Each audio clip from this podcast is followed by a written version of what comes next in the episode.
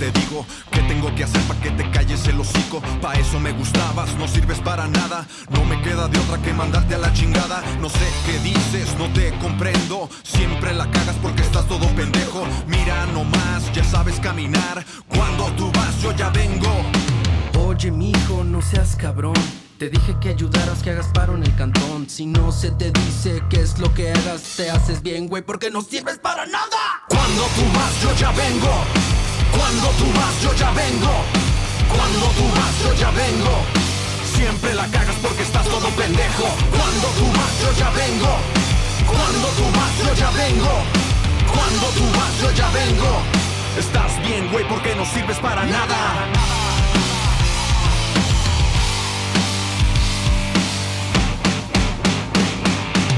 A lo bueno, habla si te muerdes. Quieres enseñarle a curtir chiles a herdes. No te levantes, no te molestes. No se te quita desde morro, estás bien leches. Tú me desagradas, te quitas o te callas. Hazte para allá, mijo, contigo puras fallas. Andas de alzadito porque no vales pito. Diario te doy clases y hasta eres mi clientito. Cuando tú vas, yo ya vengo. Cuando tú vas, yo ya vengo. Cuando tú vas, yo ya vengo.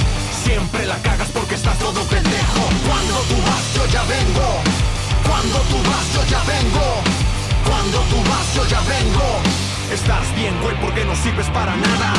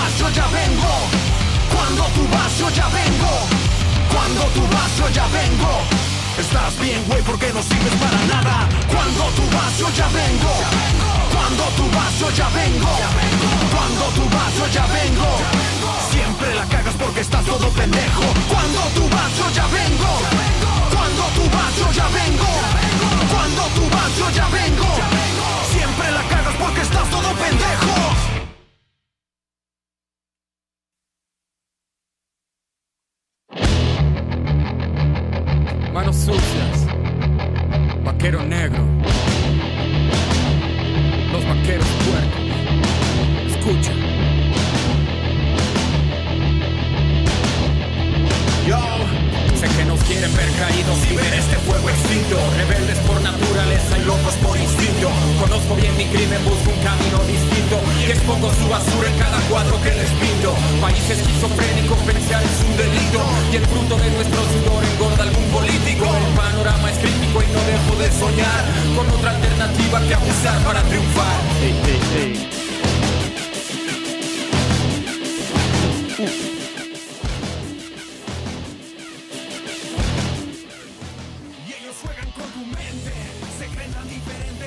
Ahora sí, chavos. Totalmente en vivo y en directo. Bienvenidos ahora sí, carnales. Enseña, no- enseña nuestras dos tomas para ya, que ya, el ya, público mijos, que estamos aquí. Esto es Ah. toma uno. Toma dos. Ah, Y pues ya estamos aquí en vivo y en directo con el buen Sebas. Carnal, muchas gracias por caerle. Este es el episodio bienvenido. 126. 5, 26. A ver, Jenny. Siempre se me. 125. 125. 125, 125. carnal. ¿Tienes número favorito? Eh, 125. No, te creas. No, el- Casualmente. no, no tengo, no tengo. ¿No? ¿Eres supersticioso? Un Del- poco. de, de- ¿Con qué? O sea, por ejemplo, antes del escenario de subir a un toquín o algo así, ¿tienes algún ritual o haces algo así de que... Pues cigarrito de ley, Ah, eh, Jack Daniels y ya mañana. y Amoñez. ¿Un Jack Daniels así derecho? Sí, ¿O- sí, sí, ¿sí? sí, sí, sí. Y unos, unas 4 o 5 púas en, en la, en la bolsa porque se, se me caen todas. Este, pero no, en realidad, o sea, soy supersticioso en la, en la vida real. No Ajá. puedo, no puedo caminar bajo una escalera. Ah. Ese tipo de cosas que me enseñó mi mamá. Mi mamá inglesa supersticiosa. Sí. Pero nada, todo bien, todo bien. Güey, ¿qué onda con eso de que. ¿Por qué, por qué es de mala suerte pasar por debajo de una escalera, güey? Pues que no lo platique No porque tengo- yo no tengo idea, güey. Solo sea, pero- dicen que no puedes, o sea, no puedes pasar Ajá, o sea, porque no yo sé la- cuántos años de mala suerte son. Tipo el... el ¿El sin sexo? ¿El siete años sin sexo? ¿Algo lo así? del espejo. El espejo. El espejo, sí. Sí. Güey, a- a- yo tendría súper mala suerte y la verdad, digo, toco madera no- y plástico. ¿Has, roto espejos? No, no, no, más bien yo por los murales siempre paso por abajo de la escalera así de que me bajo y agarro pintura y luego veo y digo, ay cabrón, ya pasé por abajo de la escalera y así, pero pues... No, yo jamás, ¿eh? O sea, caminando en la calle, escalera, vámonos. Sí, por, sí. Por afuera. Ni Te de cruzas la calle así de que de no, pedo, no, sí, no. ¿Tú, tú eres supersticioso? No, yo, yo, la neta no, no me considero, no tengo, no, no, no creo en, tanto en eso. O sea, no, por ejemplo, cuando juego foot no es de que piso con la derecha y al entrar y me persigo o algo Ah, hay, así. hay jugadores que hacen esas Sí, mamadas, no, ¿verdad? De vale que. madre, güey. Ajá. Y, y antes de tocar, pues tampoco tenemos como que ningún ritual, nos abrazamos se- y no ya. se juntan Ajá. y- No, sí, nos damos un abracito y que a disfrutar y vámonos.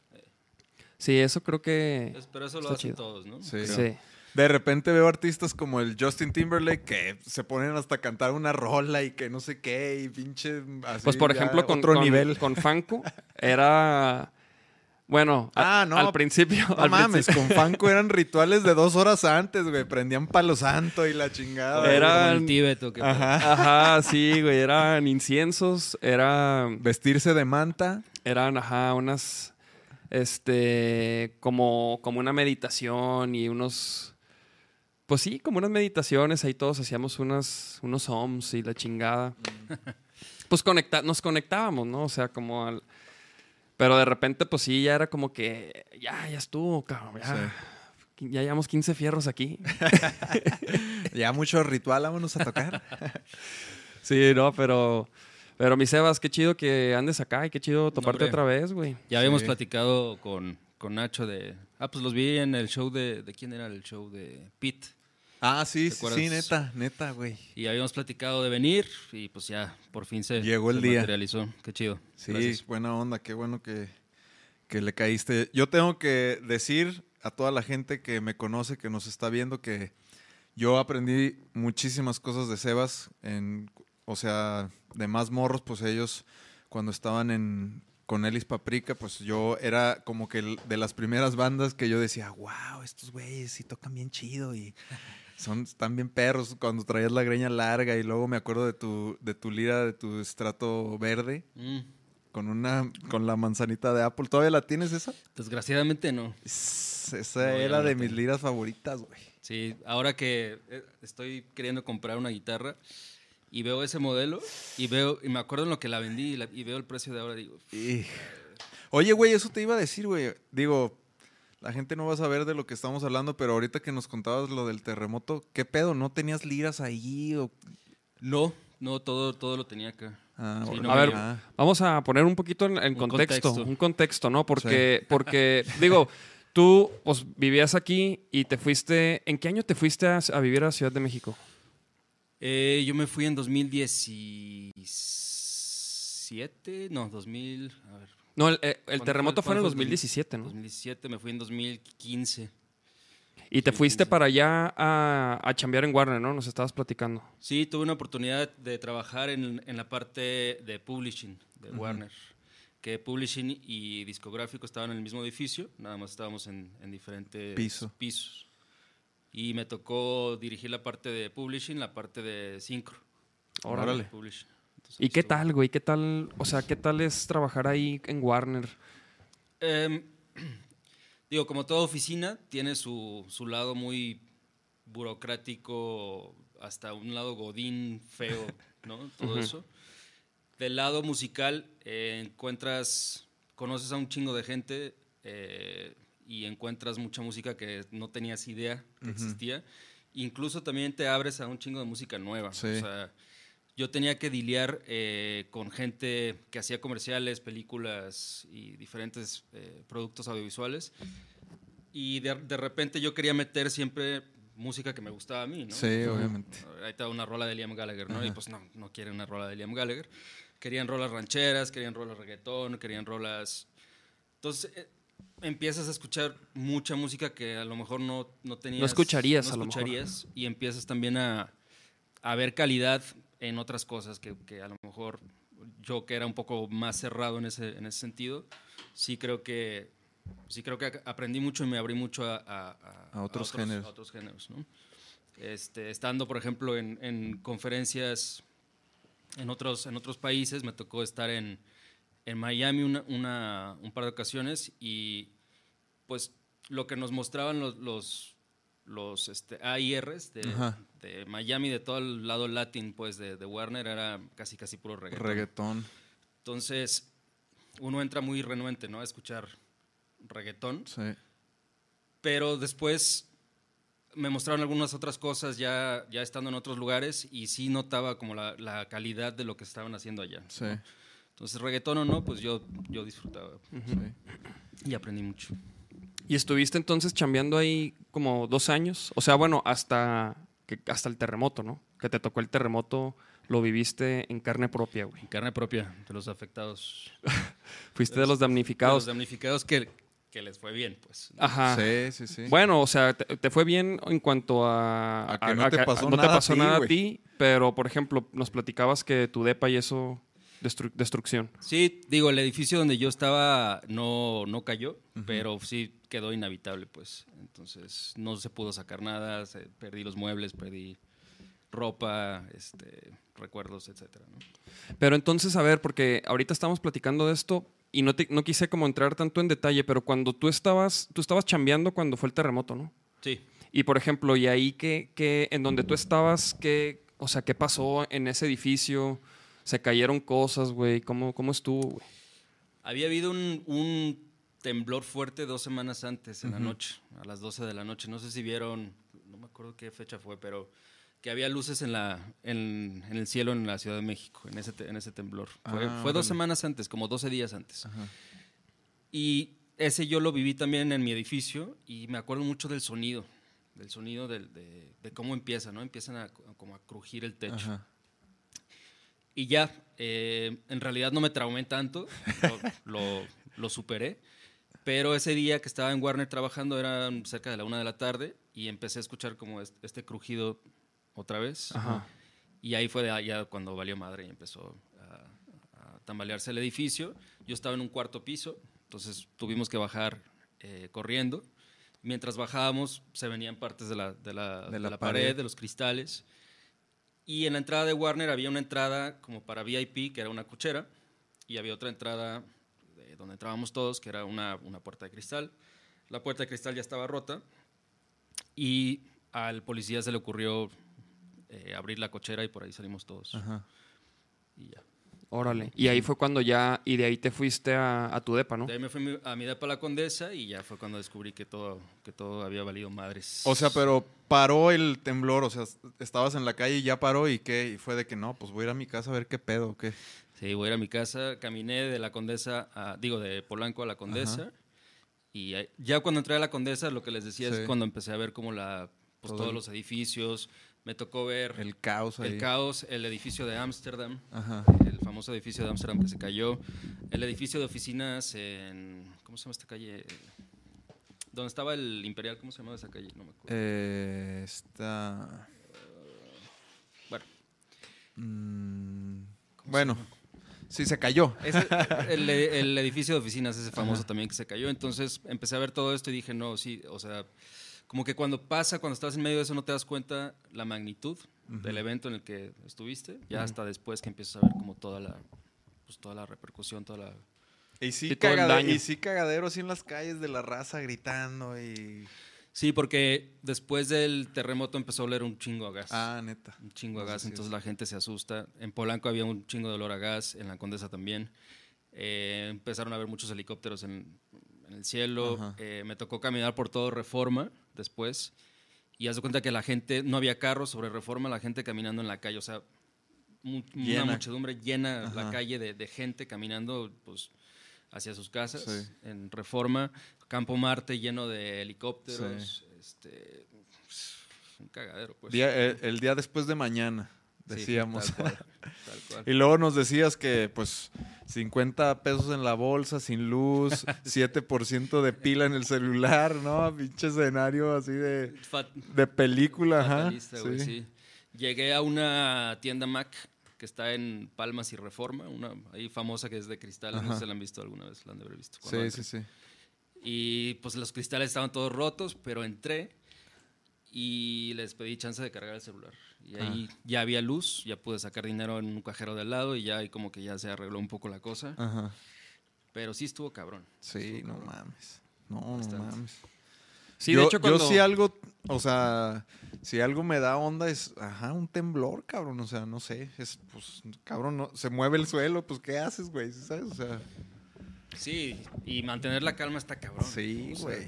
no, pues mantén la calma y todo. Luego ves los videos, ¿no? De, de- de la gente que estaba en edificios más altos y agarrándose de cosas y... Está cabrón. sí, Nosotros por lo menos pudimos salir, ¿no? sí. Sí, pero hay otra, otra gente que se echa el temblor. Pues ahí en el piso 40, pues. No, no mames, lloro. lloro.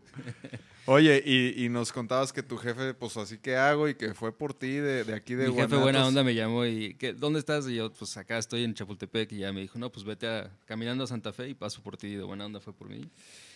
Y, Y este, adiós DF. Y adiós de A la fecha, lo que Y, les y, decía. y con Warner, ¿qué pasó, güey? O sea, Seguí trabajando tres meses de forma remota, dos o tres meses, y eh, pidi- me pidieron que regresara en Ajá. algún momento.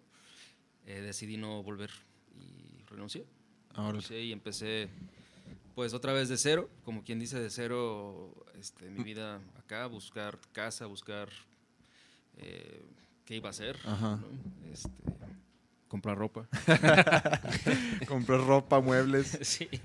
Eh, pero bien, la neta es que no me quejo. Yo creo que todo pasa por algo y, y acá estoy bien contento. Otra vez haciendo música, que ya me faltaba. Este, y, y genial, ¿no? O sea, estoy Sí. contento acá. Y no, por no lo haría otra vez. ¿Qué? ¿Irte para allá? Sí, no. Pero por, por los temblores y eso. No, no. O sea, si me fuera a vivir al DF, obviamente ya no viviría en un, un- un edificio de departamentos. O sea, tendría que ser una casa, primer piso, Sí. etcétera, etcétera. Y en otra zona, ¿no? O sea, en otra zona también. Sí, este, cuando fui hace un año fui eh, a tomar un vuelo, me quedé en un, en un hotel así de que tiene que ser primer piso, Ajá. tiene que ser de máximo tres pisos el hotel, o sea, haciendo un, un checklist así Sí, sí, mamón, sí. de esto sí, este sí, este sí, este no, y así, o sea, esos, ese tipo de cuidados yo creo que los voy a seguir teniendo Cada toda que la vida, incluso no nada más en el DF, pues. ¿Acá también? Sí, o sea, no me gusta. O sea, sí quedé un poco traumado. No me gusta estar, por ejemplo, en plaza, en centros comerciales. No me gusta estar, eh, no me gusta ir al cine. Me siento como. Claustrofóbico. Eh, vivo en un edificio de departamentos, pero vivo en el segundo piso. Entonces, Pero, pero ¿to- ¿todo eso a raíz del, del temblor? ¿O, o porque o son...? Sí. Sí, sí, son. Yo creo que Salió ahí. si, si algún día logran hablar con alguna otra persona que lo vivió, o sea, sí te deja ahí un. Claro, güey. Te marca para siempre, Sí, güey. Obviamente. Sí. Porque aparte, o sea, pues no, no es nada más lo que vives tú, es también ver a gente que a lo mejor le fue peor, güey, ¿no? Y Para mí eso fue también una de las cosas más, más impactantes, pues todo lo que vi post, Sí. Todo lo que vi post, este, sí estuvo cabrón. Digo, te digo, yo no, no me acuerdo qué temblor fue o qué, pero cuando fuimos a tocar, me acuerdo que yo, o sea, veía edificios así con, con cintas, este, lugares así, todavía un chingo de escombro y, y así de que, de, Sí, de es que, que- yo sentía bien raro, güey, de que qué pasó, güey, así como es que creo que sí fuimos, pero, pero fue, me- fue como me- algunos a, lo meses me- después. o a lo mejor fue cuando fuimos a hacer medios o no sé, o sea, yo me acuerdo perfecto que sí pasamos por unos lugares que Sí, sí, sí, que, sí. que- yo me acuerdo que vimos un edificio que estaba así recargado en otro así. No, y unos agrietados, Ajá. sí, o sea, sí, sí, sí, sí, pero, pero no me acuerdo si fue la vez que tocamos allá en el Sí. multiforo. Con los Según fans. yo sí. A la fecha, si caminas por la Condesa a la fecha, se siente raro, o sea, ves edificios medios Chuecos, chuequillos sí. o un poco más eh, Hundiditos. hundidos. Todavía como ventanas este, rotas, algunos edificios incluso tapados, los Sí. tapan como con una manta eh, negra Para que no se Entonces- vayan a... Sí, para que el escombro no, Sí. no salga. Entonces, este, todavía ves, o sea, hace un año que fui, caminé por la Condesa como para cerrar el ciclo. y, Para quitarte el miedo y cuál. eh, y sí, o sea, sí vi todavía como algunas cosas, incluso se ve un poco frágil la ciudad. ¿no? Sí. Pues es, ¿no? O sea. Pero, por ejemplo, yo también le- le decía que yo cuando viví ahí tres años, o sea, no, no me pasó nada, nada. Sí me, sí me intentaron asaltar varias veces, obviamente lo normal. Pero yo también siempre he dicho que yo también no me iría a vivir ahí otra vez. No, no, no nada, no es nada malo, no sé, me la paso muy bien cuando vamos a Ciudad de México a tocar o cuando voy de la pintura o algo así, me la paso increíble. Pero ah, si me ofrecen irme a vivir allá, la neta no. La neta Sí, no, no, no lo haría ya. sí, yo tampoco. Creo que, y creo que es algo general en la gente de Guadalajara, ¿no? Como que no nos late, o sea, nos late ir. Sí. Nos late ir. Eh, a mí también me encanta ir eh, cuando, cuando hacíamos giras de medios y así, también shows. Sí. Pues sí, o sea, está, está perrísimo, pero ya vivir es otro, es otro boleto completamente diferente. Sí, güey. Y por ejemplo, Sebas, ¿tú cómo ves, o sea, la, por ejemplo, ahorita que ya estás haciendo música y estás acá, ¿cómo ves la diferencia de, como de promover material desde aquí a comparación en Ciudad de México, güey? O sea, ¿tú crees que una banda eh, se tenga que ir a vivir para allá para, para lograr sus objetivos? Eh, es una muy buena pregunta y a la fecha no- creo que no tengo una respuesta clara. Eh, creo que es importante pasar temporadas de tiempo. eh, pero escoger las temporadas también está bien cabrón, no sabes. Eh, tienes que ser bien estratégico, pues, como banda o como artista, para saber en qué momentos tienes que estar ahí presente. Mucho de lo que se mueve en, en DF eh, se mueven o se movía cuando se podía en las fiestas, en las el evento de Rolling Stone, el evento de no sé qué, este, algún showcase, bla, bla. Entonces empiezas a conocer gente. Esos son los momentos donde tienes que, a mi gusto, tienes que estar ahí, eh, hacer relación y obviamente cuando haces medios, ¿no? Eh, pero si solo vas a hacer medios y luego te regresas, creo que no sirve tanto. O sea, creo que tienes que hacer medios, quedarte un ratito, eh, hacer unos shows, a lo mejor hacer otra ronda de medios y hacer este target de fiestas y de Sí. ir a los lugares cool y a conocer a la gente cool. Que eso es lo cabrón porque tienes que meter todo en un calendario y a veces la No. ventaja de vivir ahí es que ya estás ahí, entonces te invitan a la fiesta y pues nada más vas. Entonces, Sí, porque a lo mejor no, no te toca, ¿no? O sea, a lo mejor exactamente, no coincide. exactamente. Órale. Sí, porque ese, o sea, como que, pues ha habido muchas bandas, ¿no? Que se van de acá. Por ejemplo, ahorita que hablábamos de los Sierra León, ellos Digo, son de son de Tepic, Tepic. pero sí vi- vivían aquí mucho vivieron tiempo. aquí varios años y luego se fueron para allá y ahorita están allá y, ahí van y, les obviamente, y, ajá, y obviamente cuando se fueron de aquí, estando allá, pues sí se nota un crecimiento como banda y como músicos, cabrón. O sea, eso es lo que, eso es lo que hace también la Ciudad de México, que si no te pones las pilas, te come, güey. te- Sí, aparte, si te vas, o sea, si te vas en manada con tu banda, o sea, si van y se rentan una casa o algo, y es con el simple hecho de, de ir a, a armarla, Ujú, a chingarle. chingarle, pues es lo único que haces todo el día. Sí. Entonces, obviamente, va, vas a ser más productivo, la banda va a ser más productiva, vas a ser amigos en el medio, o sea, haces tu, tu clanecito de amigos, ¿no? De bandas que, que- Sí. con las que te llevas bien, empiezan a hacer shows, y es todo eso, pues es una bola de nieve que empieza a generar cosas, pues, que, desde Guadalajara, hablando de bandas de Guadalajara, hacerlo de forma remota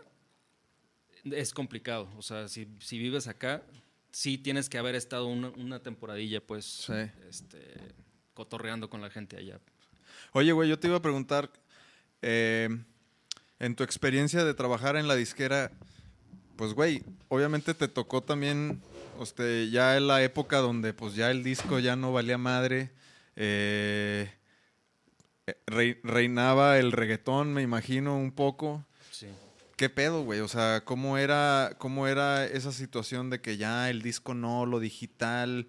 ¿Cómo veías tú la disquera, güey? O, o- o en qué se estaba transformando? No sé, ahorita, o por ejemplo, ahorita una disquera, ¿cómo sobrevive, cabrón? Pues hay un chingo de lana.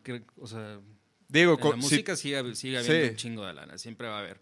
O sea, el, el- el statement de que la industria musical está pasando por su peor momento debido a lo digital es, es bullshit, no existe. Eh, nada más mutó, el negocio mutó.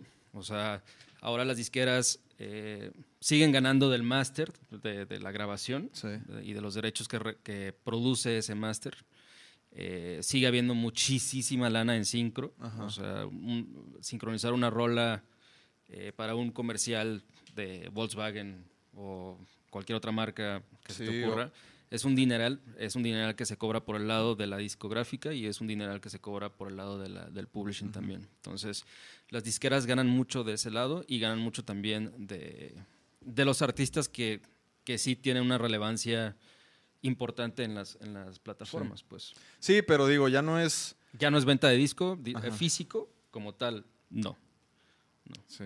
Tú, por ejemplo, harías, ahorita con, con- con tu banda Flagstaff, o sea, ¿harías CDs? ¿Maquilarías CDs o Por ya, supuesto que no. ya ni al Por caso? ¿no? supuesto que no.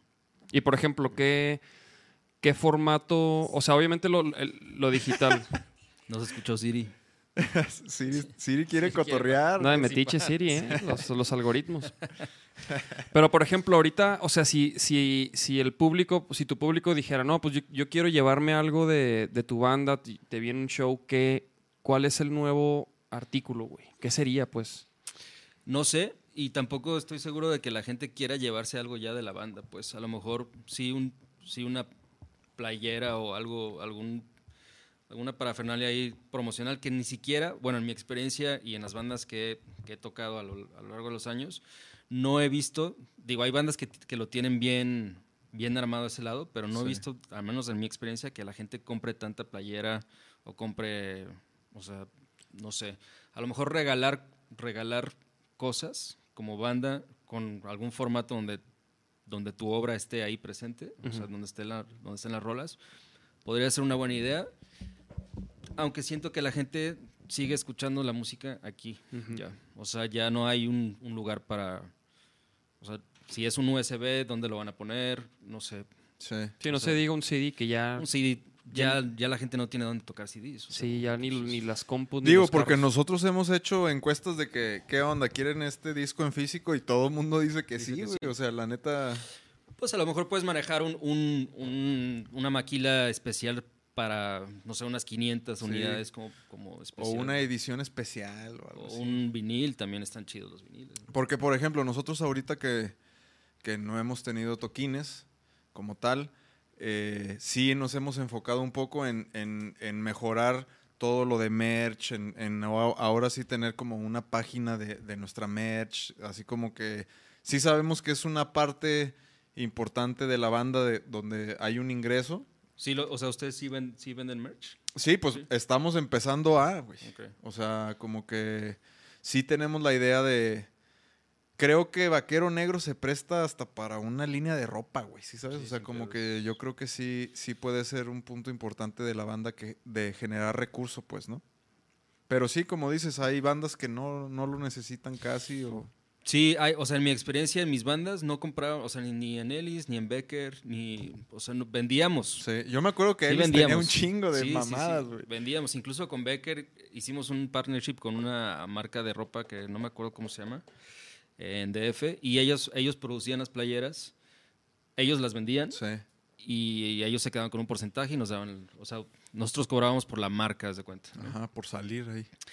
Y se, ven- se vendieron algunas, pero no era un negocio, o sea, no fue un negocio para nosotros en realidad, pues.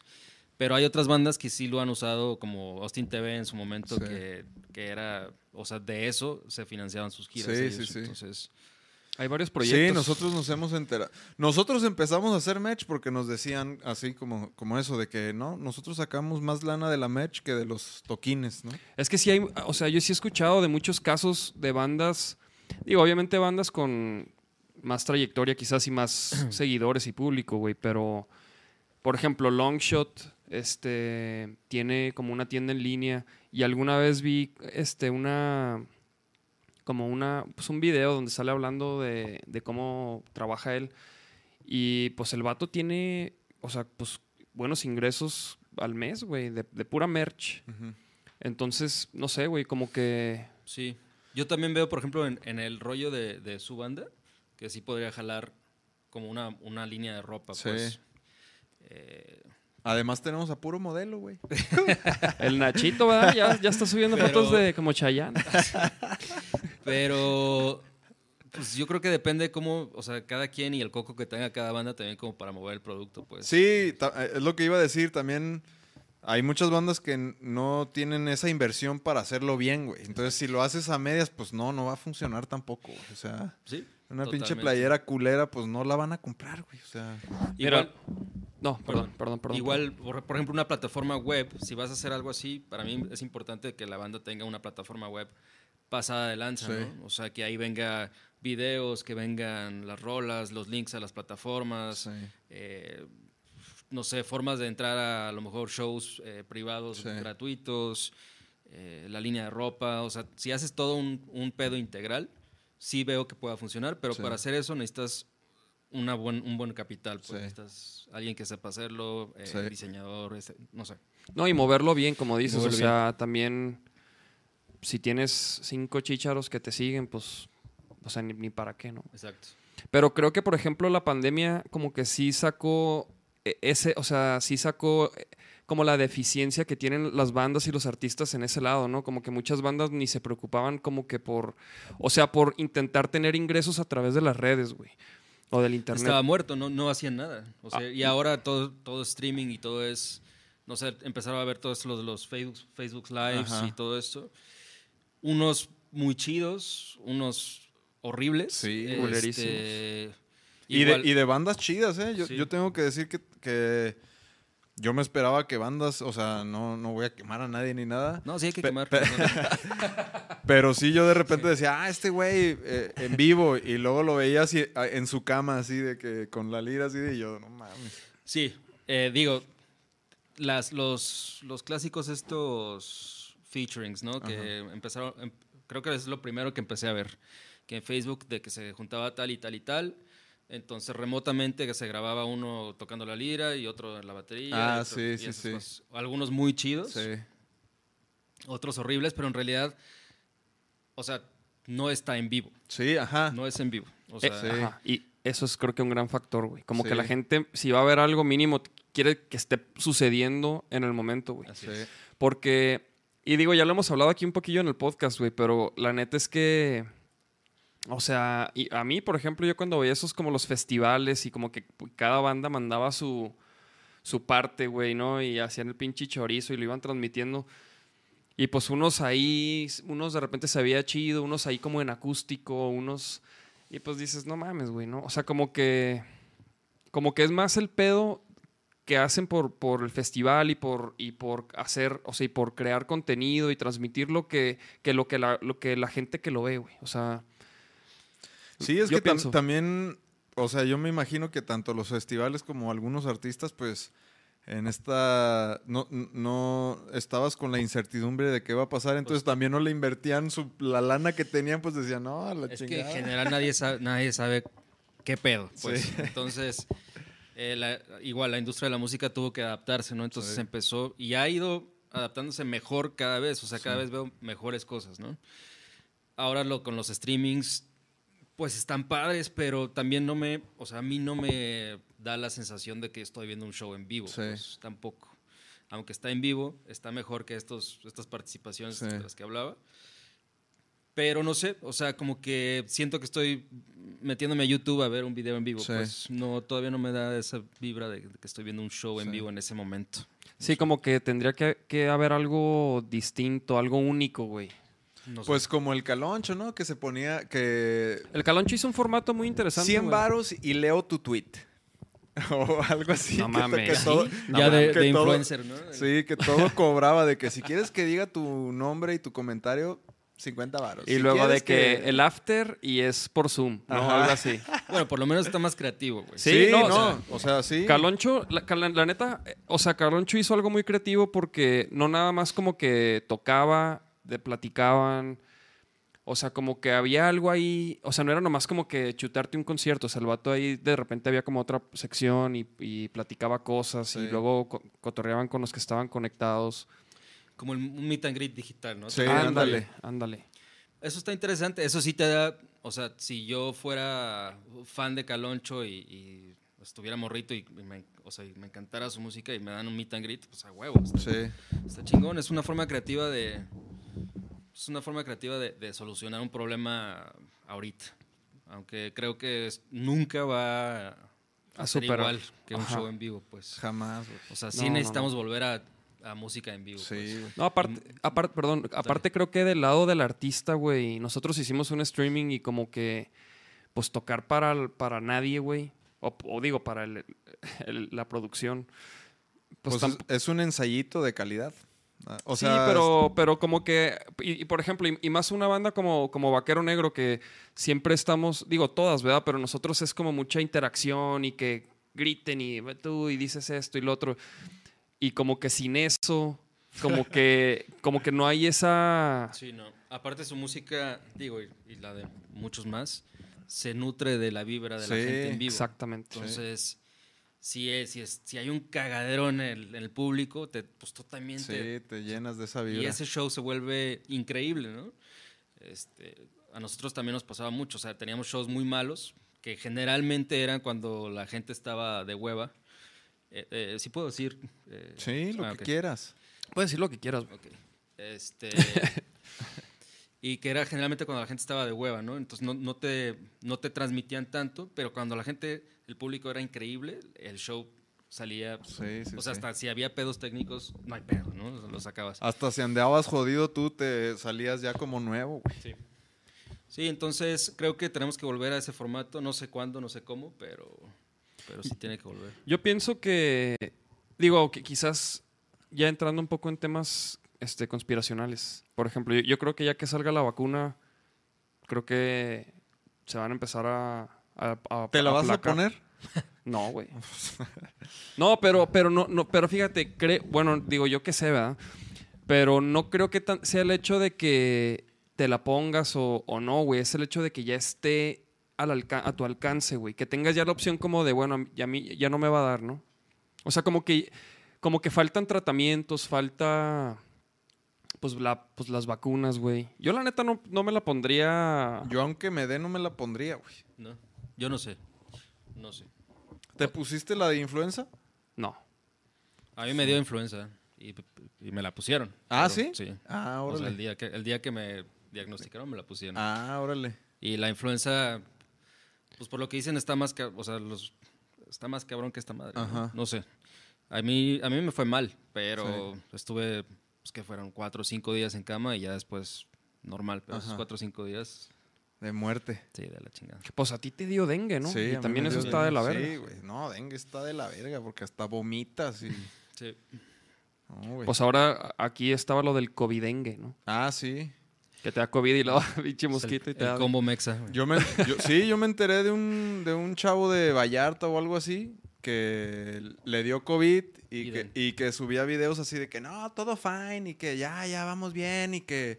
Y le dio dengue y se murió, güey. ¿Con eso, con Sí, eso valió madre? Sí, güey.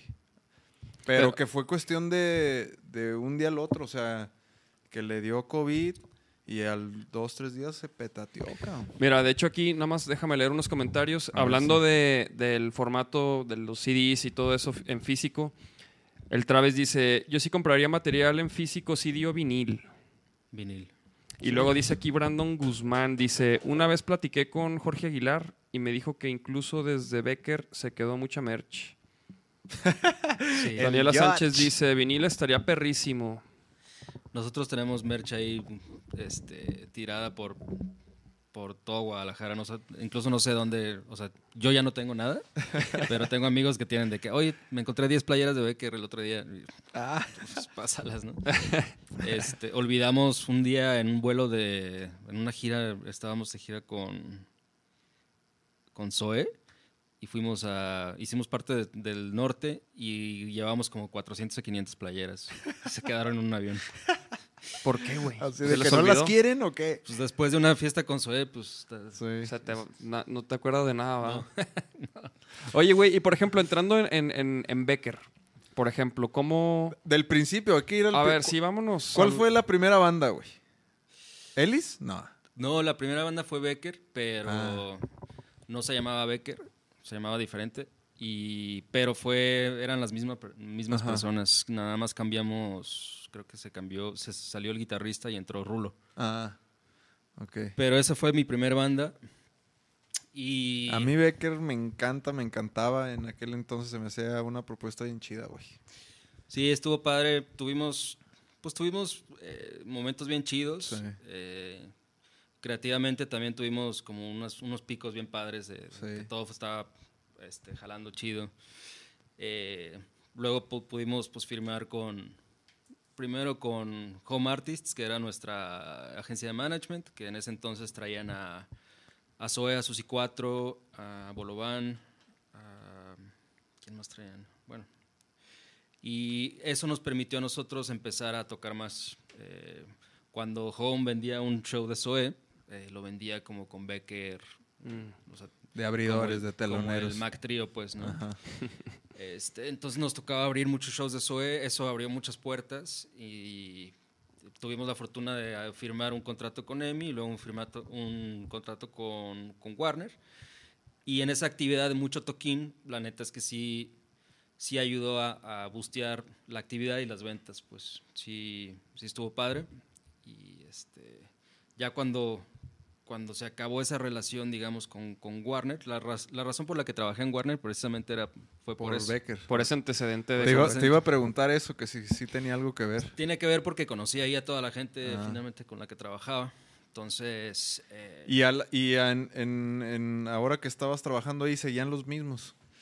algunos, Ah. algunos, eh, no todos, pero digamos como la parte, Los cimientos. los cimientos de la empresa sí eran Sí. los mismos. Ah, sí qué chido. mismos, sí. Entonces, eh, pues sí, Becker fue la primera, mm, pero con la primera que salimos como más en forma eh, profesional fue Ellis, porque con Ellis logramos el primer deal. Ajá. ¿no? ¿Y cómo conociste a Ellis, güey? En el Evangelinas, ¿te acuerdas del Evangelinas? Ahí la conocí. Este, ¿Y qué, qué te dijo? Hija, no. pues más bien empezamos con una, como una relación amorosa primero. Este, y fu- fuimos novios y luego nos odiamos y luego nos amamos y luego nos odiamos otra vez y as- así ha sido toda la vida. Ahorita Sí. es mi mejor amiga. Este, pero pues ahí la conocí en el Evas, donde no sé si a ti te tocó el Evas. No. El Evas era un lugar donde había mucho rock and roll. Pues este, llegabas, estaban tus compas ahí. eh, escuchábamos música, nos poníamos pedos, este, tocábamos ahí cada fin de semana, cada dos semanas. Entonces ahí nos conocimos y ahí, de ahí hicimos la, la banda, pues.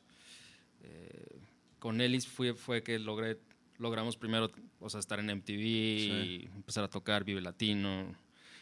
eh, y luego con Becker empezó a pasar un poquito después, como unos seis o siete meses después de eso. Y por ejemplo, Becker, en- o sea, ¿por qué terminó Becker?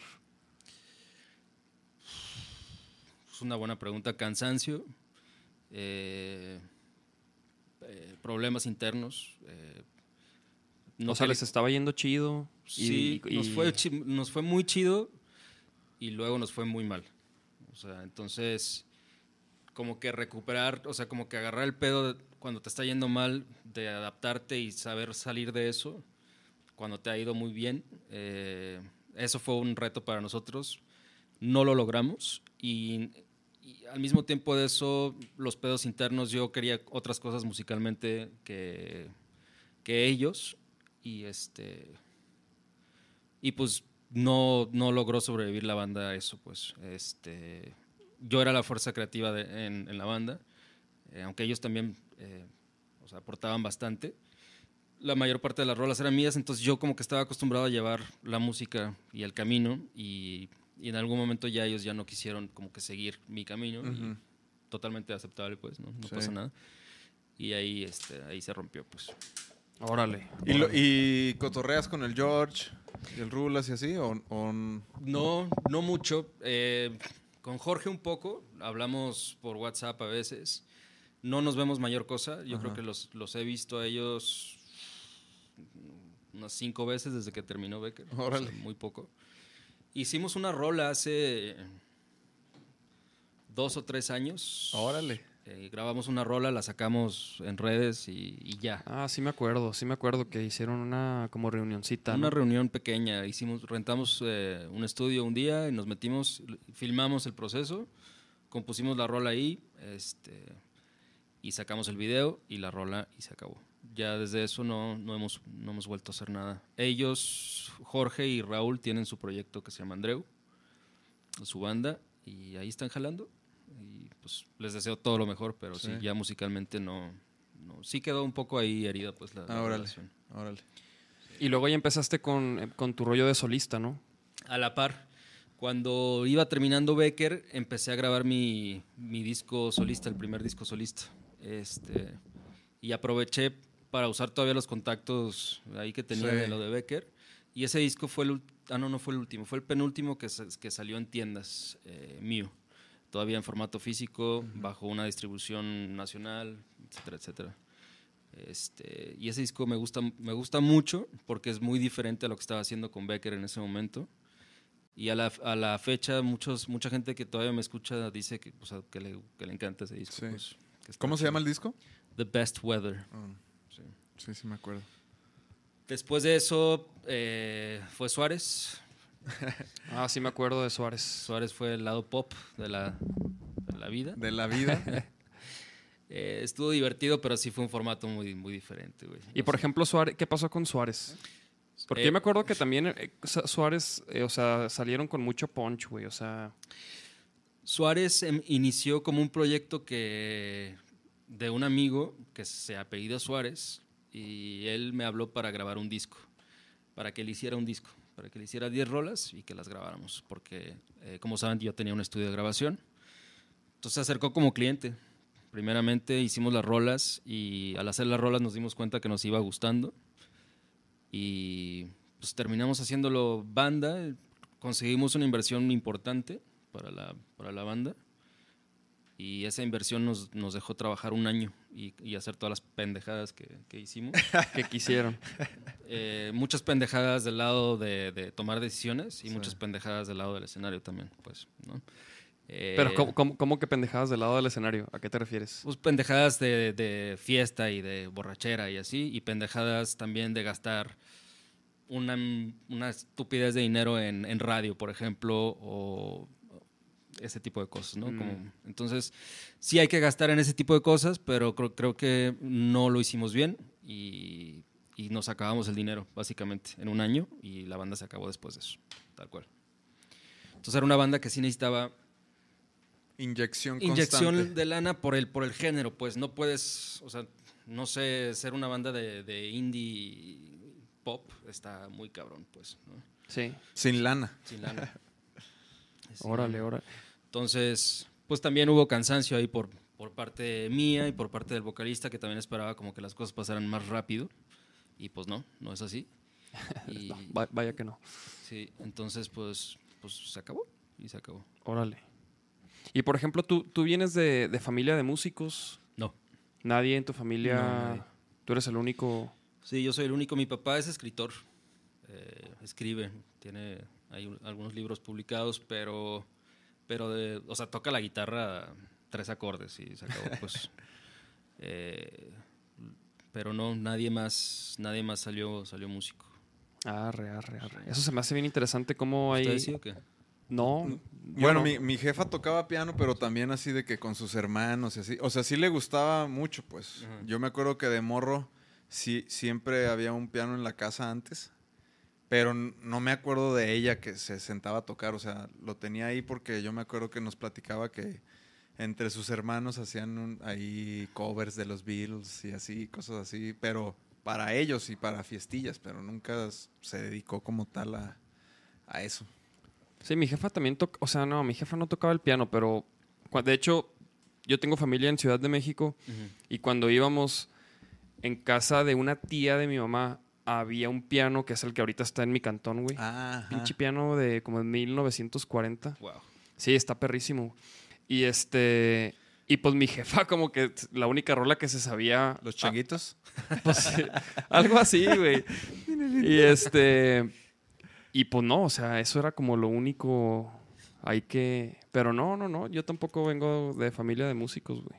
o sea, no, teni- no, no tuve así como un familiar así de que, a ver, mijo, esta es la guitarra, siéntese, ¿no?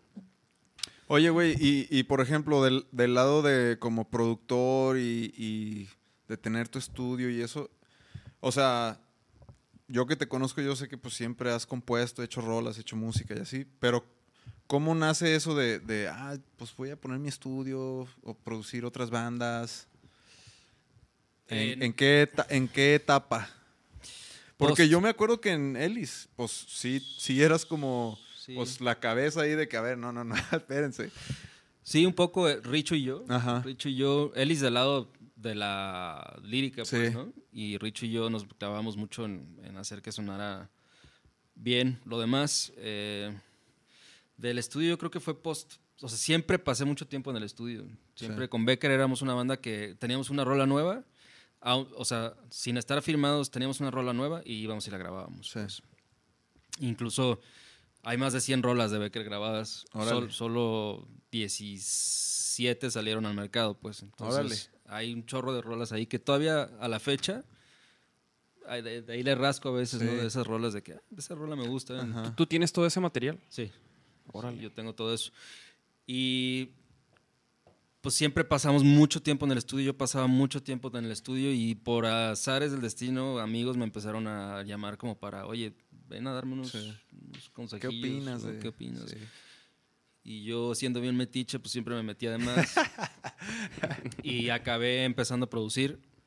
Y empecé a producir y después conocí a Rube y fue cuando pusimos el estudio. O sea, fue como, como la, el caminito pues, lógico que me parece. Yo me acuerdo que una vez ahí en Arte y Parte, en el estudio de ahí, ¿Dónde es Arte y Parte? ahí en OmniLife, en las oficinas, Ah, sí. en Inglaterra, ¿te acuerdas? En las vías. Yo me acuerdo que una vez, no sé cómo estuvo, no sé si tú pediste chance o cómo fue. Te pedí chance yo porque había- acababa de hacer una rola. Ajá, y esa rola es de mis favoritas, güey. Yo me acuerdo que... Y llegó con su lira y la grabó. Y, y me acuerdo que el Sebas decía, a ver, otro canal. Y le decía al, al ingeniero que era el Lagus, no me acuerdo, que le, a ver, otro canal y ponlo así, y haz esto y esto. Y, y luego grababas unas madres que yo decía, este güey, ¿qué está haciendo, güey? Y luego ya, a ver, ponlas a sonar así. Pero todo con guitarra acústica. Ajá, una guitarra acústica y luego grabó así un chingo de voces. Y ya, a ver, ponle. Y pinche rola así en, en chinga perrísima, güey. ¿Sabes no. Esa es, la, esa es la maqueta que usé para, para hacer la rola ya final. Ah. Esa, esa maqueta creo que, que fue una hora. Sí, sí, sí, güey. Y esa fue la maqueta. O sea, sí se, se hicieron cambios, pero esa fue la maqueta que mostré pues a los Becker y que, ah, pues sí, hay que tocar esta rola. Estaba bien perra. ¿Cómo se llama esa rola, güey? Tiempo. Ah. Tiempo. Póntela, póntela. A ver, vamos a... A ver si está. Creo que está A en ver si está. En YouTube, ¿no? Creo que sí. Debe estar. Algún... Deja, voy a mirar que me estoy viendo. ¿Ya te andas meando, mijo? ¿Ya te entró? ¿Ya te entró? ¿Tanta pinche agua? Sí, yo también ya estoy ahorita. Voy a tener que- Sí, si ahorita tienes que ir al baño no hay pedo, ¿eh? Este, tiempo, ¿verdad? Tiempo. Luego hay. De Becker ahí, este. Ah, sí, ahí está. Vamos a ponerla.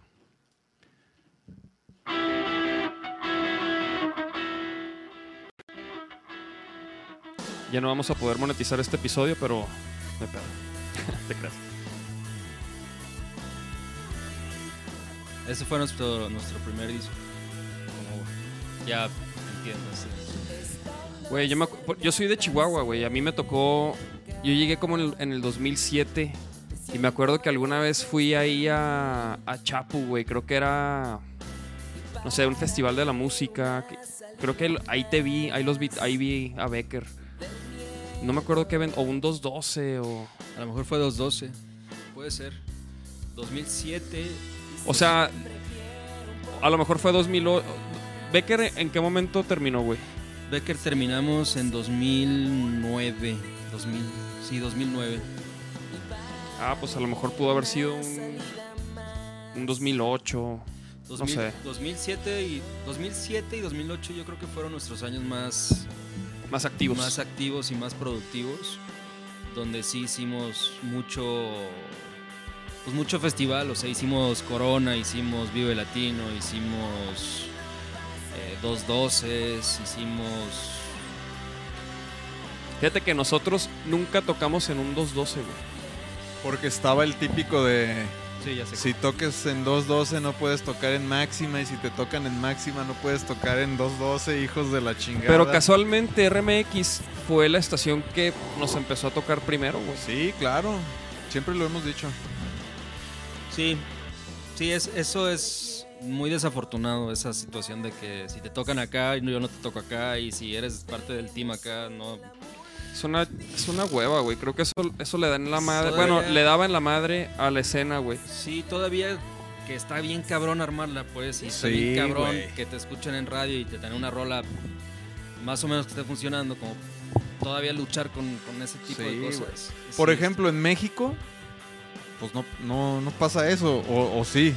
No, Según yo, a, No, nos- a no. nosotros cuando íbamos a hacer gira de medios era de que, ah, que el reactor y que no sé qué, y no había pedo de no, nada. no y- había pedo. Así como que hay más. Aquí como que está medio centralizado. O estaba, pues, ¿no? Porque ya pues RMX. Pero a- eh, había esa competencia entre.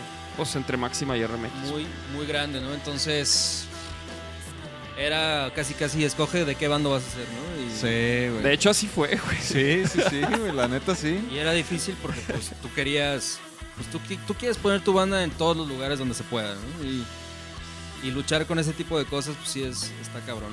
Pero nosotros siempre lo manejamos. Ah, nos estás ofreciendo, nos estás invitando a tal, a huevo, pues vamos, pues el que nos ofrecía algo, pues íbamos. Y, y sí duramos un rato como que medio en las dos, hasta que ya como que empezamos a... Como que llegó un punto en donde ya era como que, a ver, si Sí. quieren acá, pues, ¿qué, qué onda? Sí. Y, y la, y la verdad es que a mí la sensación que me daba, por ejemplo, con RMX era que, que veían a las bandas nuevas, que, que ahí estaban como que, que, que sonaban chido, ¿no? Y que estaban empezando y las tocaban y hacían ruido. Y... Pero, por ejemplo, siento yo que Máxima como que sí, agarraba y como que sí te ayudaba como a desarrollarte un poquito más, güey. Como que Máxima como que, eh, ay, no sé, güey, yo sentía que sí le daba más seguimiento, pues. Es que lo. ah, sí, estoy de acuerdo. La diferencia yo creo que era que Máxima se, se puede, o sea, puede ser de esas estaciones que se casa con una banda. Es, es decir, que le entra, vamos a, a entrarle con todo a esta banda porque nos gusta su discurso, etcétera, etcétera, ¿no? Sí. Y RMX, el formato era un poco distinto porque era, vengan todos y denme sus demos y te toco, te toco una vez cada 12 horas. Entonces, mm, es difícil, es difícil. O sea, RMX jamás se casó con una banda. O sea, Ajá. nunca dijo, voy a apoyar a esta banda. Eh, por ejemplo, en el caso de nosotros, nos dejó, nos dejó y nos contrató varias veces para dos doces. Creo que tocamos cuatro o cinco dos doces. Pero nunca era un apoyo absoluto de ustedes siempre van a estar. O sea, Solo sonaban cuando era el 212. así es. o cuando teníamos un sencillo, cuando hacíamos gira de medios. Sí. Pero tal como una programación en RMX, al, al menos en ese entonces, era había mucha, mucha música y mucha música desconocida. Entonces no te ayudaba tanto a estar en programación, pues, Ujú. Como sí. tal. Sí, por ejemplo, Máxima. Y, y- y eso como que lo notamos también, porque sí llegamos a tocar en un aniversario de RMX, ¿no? Le Sí. abrimos a, a una banda inglesa, ¿no? Sí. Eh, Que tocó este. algo de Horses, ¿no? No. Ah, qué buena banda. En el. En, en el cabaret. No, pero no, no hubo una. ¿Eran ingleses? Sí, sí, eran ingleses. Ah, Sí se llamaba algo de Horses, ¿no? No sé qué. No, No, me acuerdo, según güey. yo. No fue en el. ¿Cómo se llama este lugar que estaba en el en Tepeyac? El. ¿Tepeyac? ¿El Boston's? Ah, no, no, no. No, Ah, este fue en el cabaret y fue el onceavo aniversario de. RMX. Ajá, o los once. Sí, algo Sí, un, así. un un y aniversario. tocó San, San Juan Project nosotros y The Silent Film. Ah, Horses. No, No, no, de la Horses. verga. Casi, casi, chavos, casi. Oye, No sí, pero, pero Horses. era algo en inglés, ¿no? Sí, Pero- por pero ejemplo, ahí- yo, yo quería decir que, por ejemplo, Máxima a nosotros sí nos decía, échanos tu rola y, y la vamos a poner y si la empieza a pedir la gente, pues La la, ponemos. la programamos, güey. Claro. Exacto. Entonces, pues tú también como banda, pues le echabas más huevos con tus fans así de que, oigan, cabrón, pídenla, pídenla para que se arme. Y, y a veces sí nos decía el Tavares de que, güey, esta rola la están pidiendo chido, güey, qué bueno. Y Si tienes ese lado de fanbase que, que le están dando duro también para, para luchar porque la banda esté en los espacios, también ya tienes un lado bien. Sí, o sea, güey. ya don, o sea, de Sí. que ya tienes. Como cubierto eso, ¿no? Sí, y tienes probabilidad de, de que sí te sigan tocando y que te toquen en más, en Sí. más, este, en más estaciones. Aunque sigue habiendo el Classic eh, Payola y Sí. siempre va a haber. O sea, y tienes que luchar contra todos esos artistas que tienen una inyección mucho más grande de lana. Pues. Sí, claro. Pero, pero los espacios se pueden abrir, pues no es imposible.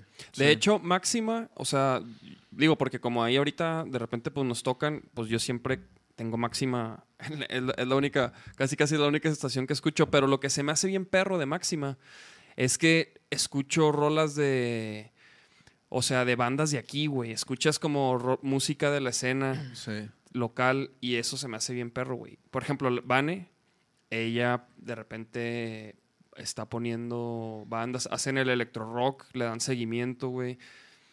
Y, y a los Belmont, o sea, la neta, se me- o sea, eso admiro mucho de Máxima, güey. Y se me hace bien perro que es de la, o si no es la única estación que, que procura, güey, al- como que mantener ahí y desarrollar ahí un poco la escena, güey. Es bien importante desarrollar la escena, o sea, y también, digo, como, como estación, eh, la responsabilidad está, creo, y, y apo- apoyar a las bandas que van saliendo.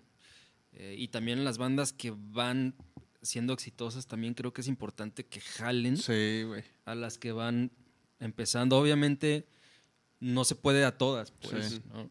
Y- No, pues a las que estén trabajando constantemente, güey. Porque Sí. también yo, digo, nos topamos con bandas de que no nos dejan tocar en escenarios chidos, no, nos ponen a abrir los festivales, pero pues su show y así está de la verga, güey. Pues entonces, pues cómo quieren también, ¿no? O sea, Sí. O, o quieren tocar en Vive Latino y, y ¿cuántos shows has tocado en tu carrera? Cinco. Ah, cabrón, pues no. Sí, pues, sí, vete y ponte a darle vueltas a México. sí, y sí, ponte sí. a tocar y hacer ruido y después piensas en Vive Latino. ¿Cómo piensas en Vive Latino En tu previo a primer eso? show. O sea, imposible, ¿no? O sea, Sí, de hecho eso, por ejemplo, nosotros lo aprendimos así también, porque desde el segundo año era que el Vive Latino y como que nos, nos dimos cuenta que pues que nos faltaba, o sea, tablas, ¿no? O sea, nos faltaba... Nos Horas faltaba dar vuelo. show, güey. No, pero nos faltaban, o sea, pero eso también es como, te lo da como las horas vuelo, sí, güey, sí, ¿no? sí, claro. Exactamente. Sí, sí, sí. Y no lo teníamos... Y aún así te, te paras en el Vive Latino y te tiembla la pata. pues. Sí, sí, sí. O sea, de- después de tus horas de vuelo, aún llegas y ahí...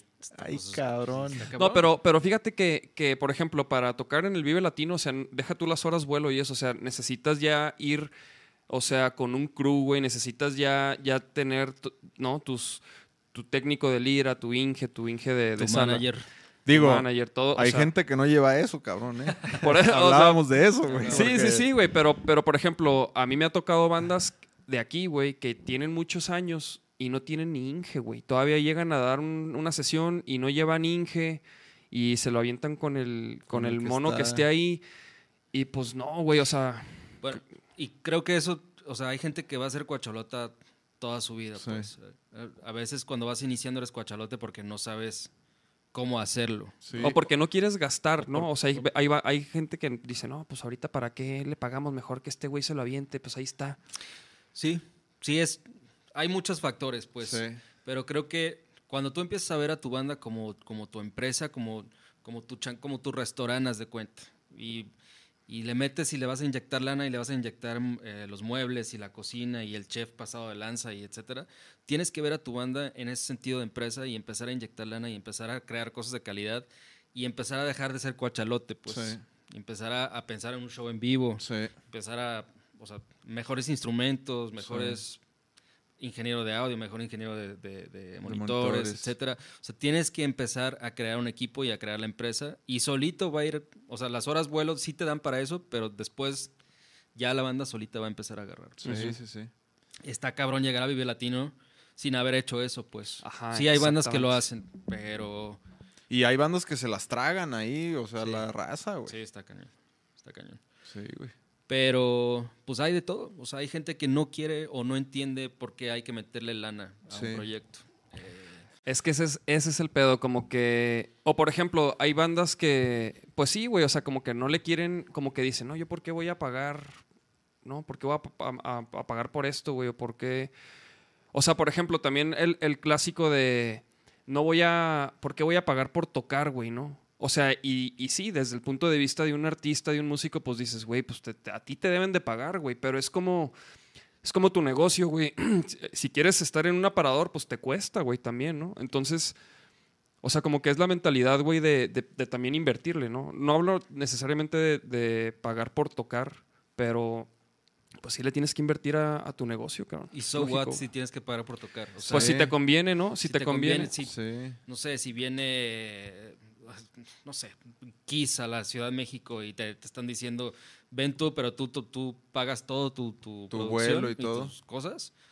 Sí, Vas a decir huevo. que no porque no vas a pagar por tocar. No mames. claro Sí, como, sí, como sí, sí. ¿cuál fue la O banda sea- que, que, que, que medio estuvimos ahí como ap- a- a- eh, hablando así que, que si le abríamos Guns N' Roses o cuál fue la banda que tocó en el Jalisco, güey?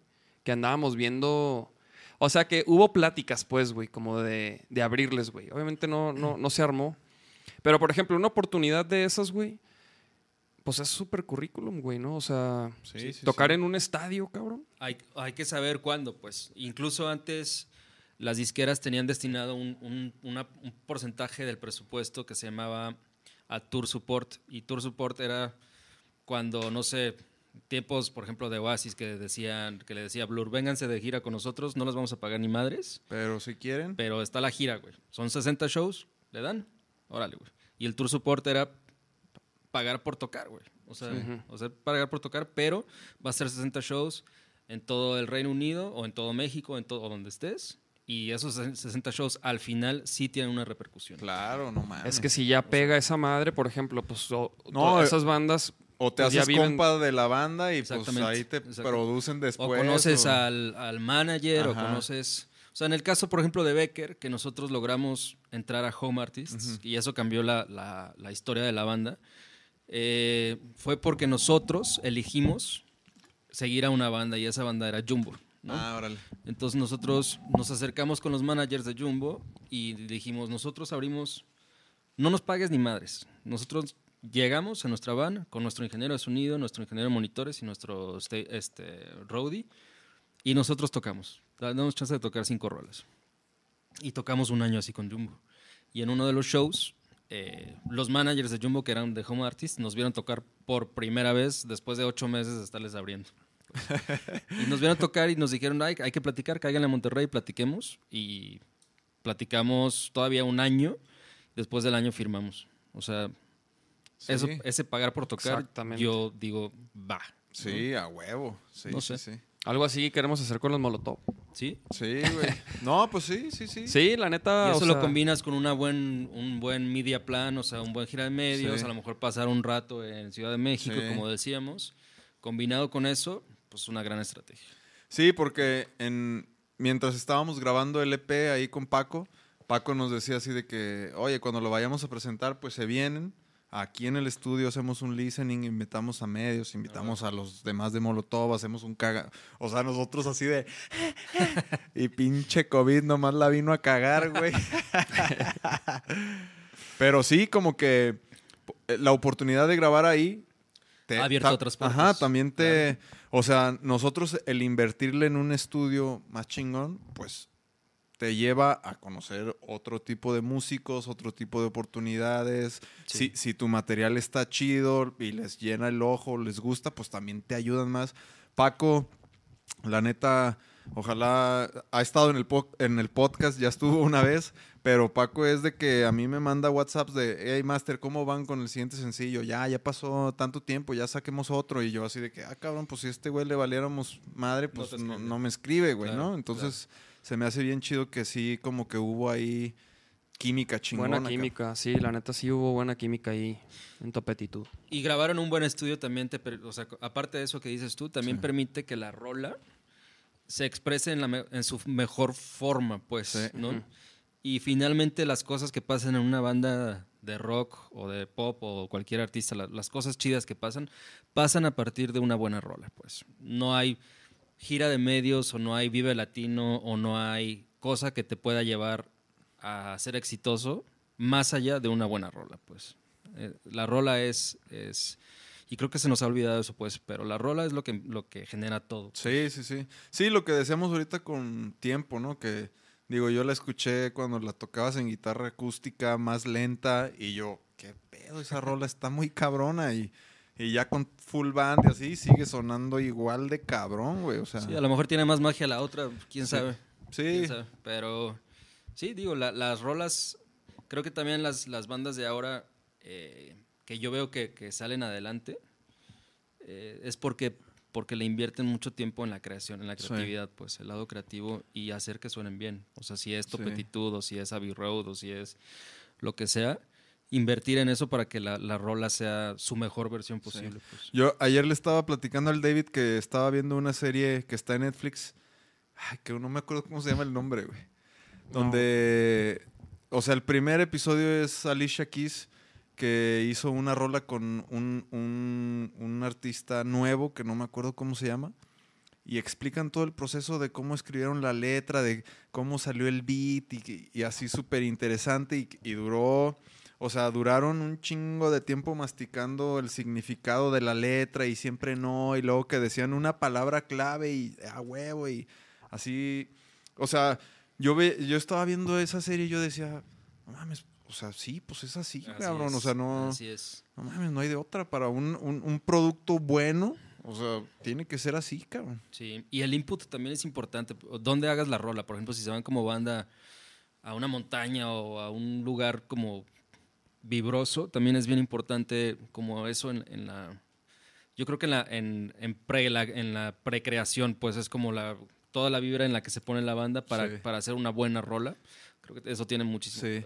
Yo, yo, de hecho, ya van varias veces que le digo a este güey, o sea, muchos que nos están viendo saben que aquí es el nuevo podcast, el nuevo espacio de Vaquero Negro, pero también aquí salieron las primeras rolas de Vaquero Negro hace cinco años, güey. Entonces, como que yo siempre le digo a este güey ya de que ya quiero que esté, porque ya quiero hacer rolas aquí, güey. Como que a mí aquí me gusta un chingo, como... Aquí vibras. Sí, sí, sí. Está chido. Está chido. Está curioso eso, que cada quien como que tiene su, su espacio. Y se me hizo cagado que llegaste y dijiste, no mames, aquí está chido como para un estudio, tiene la vibra. Me da mucha vibra de estudio, o sea, como la. Ajá. Incluso aquí, pues, ¿no? Sí, sí, este, sí. Este setup está muy. O sea, me imagino ahí un desk. ¿no? Sí. Sin. Sí, de hecho, pues la idea es, esta mesa va a ser otro tipo de mesa ya más chida de, para el podcast. Digo, ahorita que termine el, post, el podcast te enseñamos allá arriba, güey, para que veas. Va. Va, va. Pero pues sí, ahí va, ahí va. Es un proceso que, que digo, güey, pues el podcast ya tenemos pues como dos años y medio, ¿no? Sí. Dándole, güey. 125 episodios todos los lunes sin fallar, güey. Todos los pinches lunes, güey. Y la neta, o sea, y aparte de que disfrutamos así cotorrear, güey, nos gusta este pedo.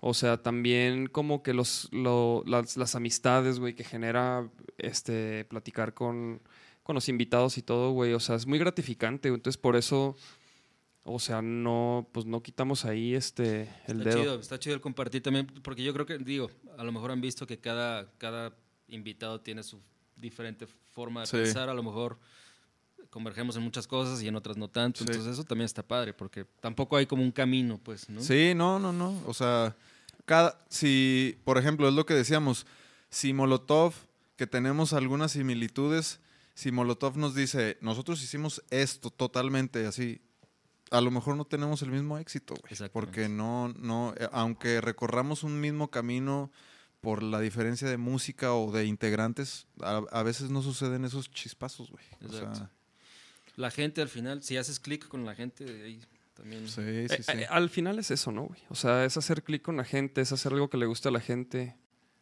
Como que también luego hay bandas que, o sea, como que también es un proceso, o, pa- o mínimo para mí lo fue, entender que eh, la música, pues es para la gente, güey, no, no, es, no es como para, para los músicos.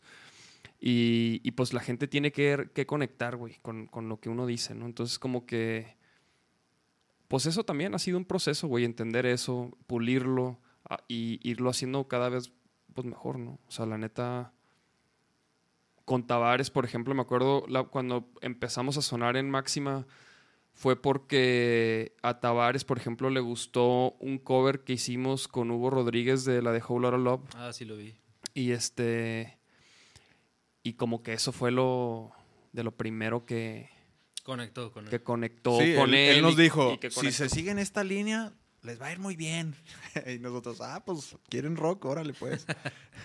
Sí, la neta, como que también por eso nos, nos- nos fuimos haciendo más rockers, ¿no? Entre, entre las influencias de la banda y la respuesta de la gente, y cuando tocábamos esas rolas más rockers, era como que de repente se empezaba a armar el slam y, y, ay, cabrón, a ver, más de esto, más de esto, güey, ¿no? Y, y así ha sido, güey, nuestra evolución co- como, como banda, güey, como, como conectar de esa manera con la gente. Por eso ahorita los shows en streaming y todo eso No se arman. no se arma porque, pues, güey, la- o sea, para nosotros es muy importante la respuesta de la gente, ¿no? Sí, y, po- sí, y- sí. y la neta, ahorita andamos viendo para hacer algo, algo pequeño. Un show. Pero en 30, vivo. Pero en vivo, Sí, o sea, con, con con- público, poco público, sana distancia, cubre, Pues, cubrebocas. Abierto, o sea, que Sí. abierto, que sea un lugar abierto. Ahí tiene, se puede, pues. Como se están haciendo ahora en DF, les decía, el concierto a sana distancia. Ajá. Digo, yo no soy fan de los de los carros. Sí, O sea, eso no. también como que, no sé, estar Si no tienes un- en tu carro. como- Sí, o si no tienes un buen estéreo en tu carro, pues también se va a ver bien culero, güey. Pues. Yo te iba a preguntar, por ejemplo, tú ahorita, ¿qué pedo? O sea, también ha- hablábamos antes de entrar de que, pues, ahí, ahí andas tranqui, o sea, no andas con la prisa ya de que quiero pegar o quiero... Pero tú ahorita, ¿cuál es el plan que, que- que- que tienes pensado? Digo, independientemente de cómo están las cosas, musicalmente, ¿cómo te quieres desarrollar ahora, güey? Eh, pues yo quiero seguir creando, yo quiero seguir sacando discos. O sea, estas, esto que hemos estado sacando con la banda han sido rolas. Sí. Para, para clavarme y, y componer un disco nuevamente necesito tiempo. Sí. Eh, hacer una rola y grabarla no me cuesta mayor tiempo, pero ya sentarme a pensar un disco y a trabajarlo necesito unos meses Sí. de, de tranquilizarme. Eso me gustaría hacer, eso es lo siguiente que me gustaría hacer. Órale. Eh, trabajar un disco completo y, y sacarlo y seguir creando y cuando se pueda tocar en vivo y si no se puede pronto no me importa. Sí. O sea, no es como que ya estoy más relajado en ese sentido. Ya no estoy buscando todo lo que buscaba antes. Sí, sí. Este, y, o sea, que todo lo que busqué antes me sirvió mucho y, y logré muchas cosas, pero también cometí muchas pendejadas. No, pues. aparte son, son etapas como músico. Ajá, también nosotros al principio era, hay que sernos famosos y rockstars y... Y sí, ajá, tú, ya van...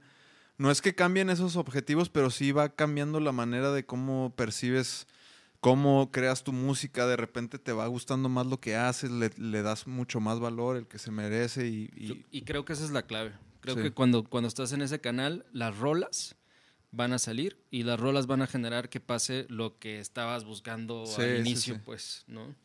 Eh, entonces voy con esa mentalidad, estoy disfrutando cada paso, disfrutando cada rola que hago y seguiré sacando cosas y, y lo que pase y que venga, que, que venga y lo que no, no hay pedo. sí, a huevo. Así, en ese canal estoy y tratando de ahorrarme el mayor bullshit posible. ¿Ahorita tienes estudio? Eh, no, Ah. no, ahorita no. Ahorita grabo, pues he grabado en, en diferentes lugares, este, pero no me interesa volver a tener un estudio tampoco. Ah. no. O sea, por ejemplo, si ahorita alguna banda se te acerca así como para que los produzcas o algo así, ¿sí hay posibilidades o no? Sí. ¿Sí? Sí, me gusta producir. eh, me ciclé mucho en la etapa de Suite 21. Ajá. eh, se me empezaron a acabar las ideas y empezaba a sonar todo igual. Eh, creo que no le di el respeto que se merece, pues. O sea, también porque necesitaba ganar dinero en ese Sí. momento. Entonces, ahora lo, lo haría, eh, evaluando bien la situación y bien la banda con la que lo haría, si me late y, y pienso que, que tiene este, posibilidades, incluso hasta, hasta gratis, pues. Sí, no hay- no hay claro. pedo. Sí, Qué chido. sí. Oigan, hay una noticia de la que quería hablar. A güey. ver, yo quería decirte que si no tenías noticias, Tengo, güey. te- tengo, tengo dos, güey. Una, por ejemplo, tiene que ver con lo de la cultura de cancelación. ¿Qué es eso? ¿Cómo? No, tú tampoco sabes. La cultura de cancelación es cuando, por ejemplo, la, la película esa, la de. La de. La del vato este esquizofrénico que tiene muchas mu- múltiples personalidades, güey. Ah, ok. Ajá. La que la quieren cancelar, güey, porque es ofensivo para la gente que tiene como problemas mentales, güey. Entonces, esa es la cultura de, can- de cancelación. Güey, a los comediantes gringos que han cancelado, que es que por. Porque los acusan de, de que se metieron con menores, güey. y cosas así. O sea, entonces como que ya la gente tiene este poder de, de decidir cuándo se acaba la carrera de alguien o, o si una película debe de salir o no, güey. Ujú. Entonces, a mí eso se me hace un tema como muy interesante porque, por ejemplo, una película, pues es precisamente para mostrar a lo mejor hasta como, como el, el lado oscuro de la humanidad, güey, ¿no? Entonces, ¿cómo lo vas a mostrar, güey, sin, Si todo está bien. sin raspar muebles? Ajá, o sea, ni modo de puras historias felices, ¿no? Entonces, no sé, eso es como, como algo que está, su- que está sucediendo, güey. Antes no se escuchaba Cultura de la cancelación, ¿así se llama? el cancel culture, sí, sí, sí. No Por ejemplo, a, a Chumel Torres, este, creo que hizo un comentario de, del hijo de eh, Andrés Manuel. Y también lo estaban cancelando, ¿verdad? Lo- ya lo cancelaron. Ya, güey, lo, lo sacaron de HBO. Nomás que él tiene su canal y él sigue con, con- sacando contenido. O sea, la, la verdad es que a él no, pues no le afecta tanto, güey. Él ya tiene su público, pero, pero pues eso es una realidad ahorita, güey, ¿no? Sí. Pues la sé. famosísima generación de cristal, son ellos, ¿no? Los que se agüitan Pues, y... pues, eso es, es parte de, ¿no? La generación de cristal que se ofende por todo, güey. Y aparentemente está esta película, güey, que es ofensiva. A mí esa película se me hace bien perra, güey. ¿Sí Está sabes cuál? ¿Sí sabes cuál película, Seba? ¿Sí la viste? No la vi. Mira, déjame... Güey, vela, güey. Aparte ese Espera, actor déjame poner aquí este... es una verga, güey. Ah, vamos a checar tu face. Ah, no, vamos a checar. Es que aquí lo tengo guardado, güey. Aquí, Ah. aquí guardé este, el par de noticias. Y la otra, güey, era la de... La del chavo del ocho metalero. Ah, está no mames. Está increíble. güey. ¿El chaborruco? Sí. El chavo del ocho metalero, güey, es, es... A mí se me hace... Mira, ahí está la fotillo. A ver, aquí está el güey. Pero mira, la película es esta, la de. Fragmentado, güey. ¿No la viste esta? No la vi. Ah, Ya hay una segunda parte, ¿no? Oye, de hecho, chécala porque la van a tumbar ya de Netflix. No, no te creas, no sé si la van a tumbar, Es pero... con Ese güey, el inglés este, güey. el de X-Men, ¿no? ¿Cómo Sí. se llama? Ajá. Sí, sí, sí. No sé cómo se llama, pero sí, sí, sí. Y la neta, es- la, la película está muy buena, güey. Pues es de un vato que, que tiene... Y que una personalidad es... Pues es este agresiva, güey, ¿no? Entonces, esta película aparentemente ofende...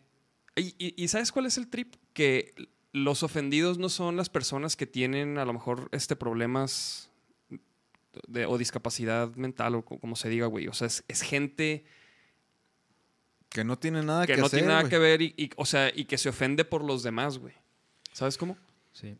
No sé, güey, eso es como que un pedo ahorita en redes y creo que se ha exponenciado ahorita en la pandemia que la gente ha, ha pasado más tiempo en, en la En pinche la compu. Pero, por ejemplo, hablando del chavo del 8 metalero, este güey ya ¿De dónde es el güey? Porque es parece- argentino. Ah, ok. De hecho, hay una entrevista y pues es argentino, güey. Y, y el vato, aparte el vato dice que él, él- o sea, que nunca le habían dicho que se parecía ¿Al al chavo? chavo del 8. Pues, Pero güey, está ya- el como güey- el, el de Barras y Praderas o ese güey. Que, o sea, un, un, un reportaje X de este señor lo mandó a la fama, güey.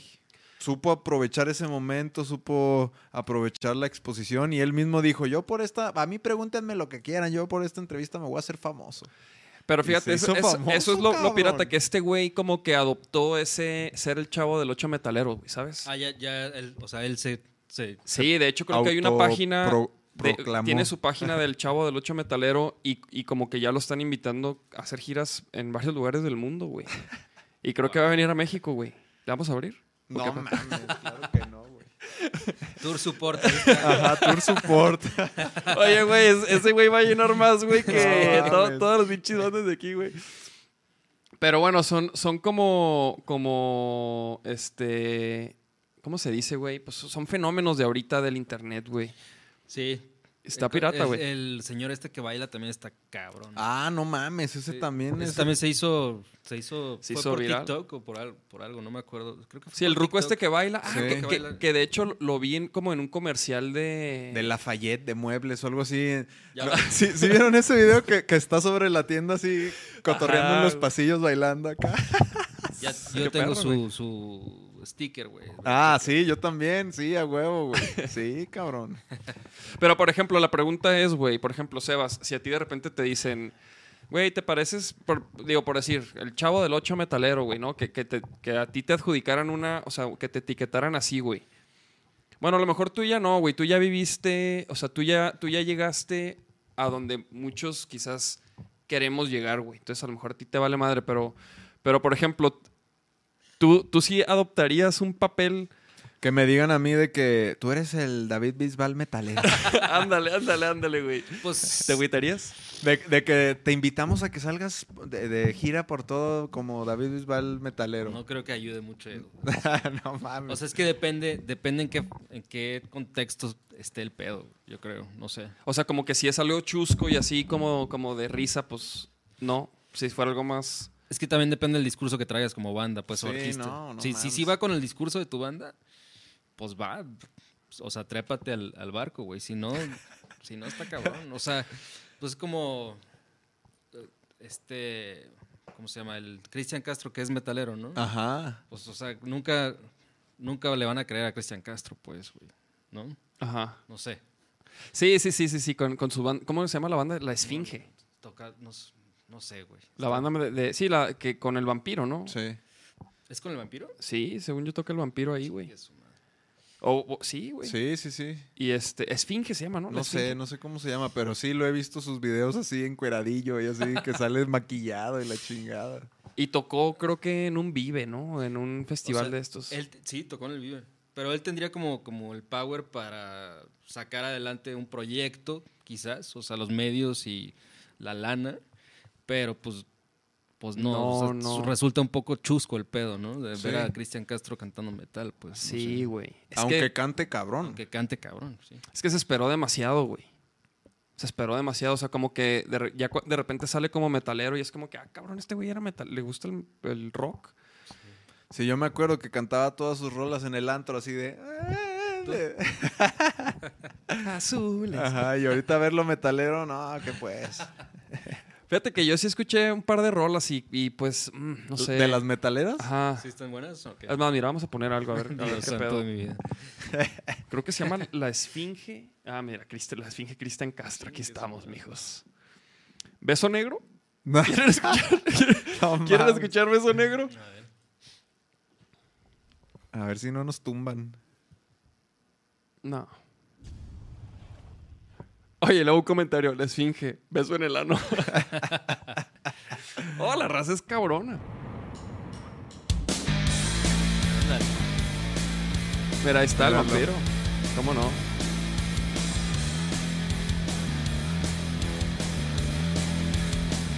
Ay, cabrón, con, con alas.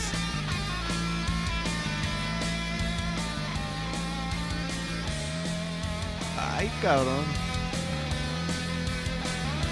Es un video satánico, güey. ah, cabrón, tocando la Es que sí, está chusco, güey, la neta. Sí, güey. Pero a lo mejor es por el contexto en el que lo tenemos, pues. Sí, claro. Es que, es que como, como, como le, o sea, ¿qué tendría que hacer Cristian Castro, güey, para ganarse el respeto del público metalero, güey? ¿Sí me entiendes?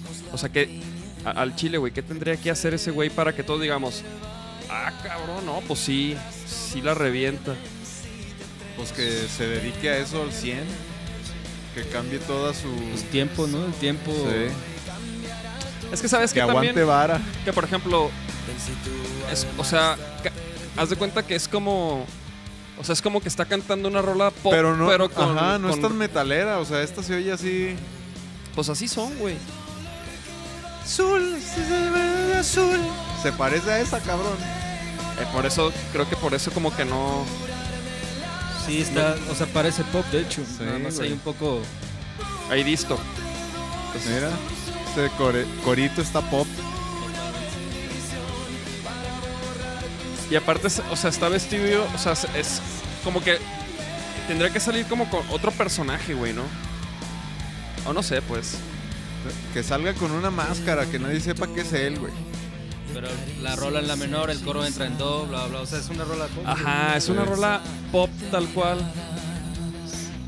Y bueno, no, No, sé. no, Cristian. Creo, creo, creo que creo, creo que por eso pues no, no se ganó el respeto de la Digo, comunidad ¿cuántos views rockera. tiene eso, güey?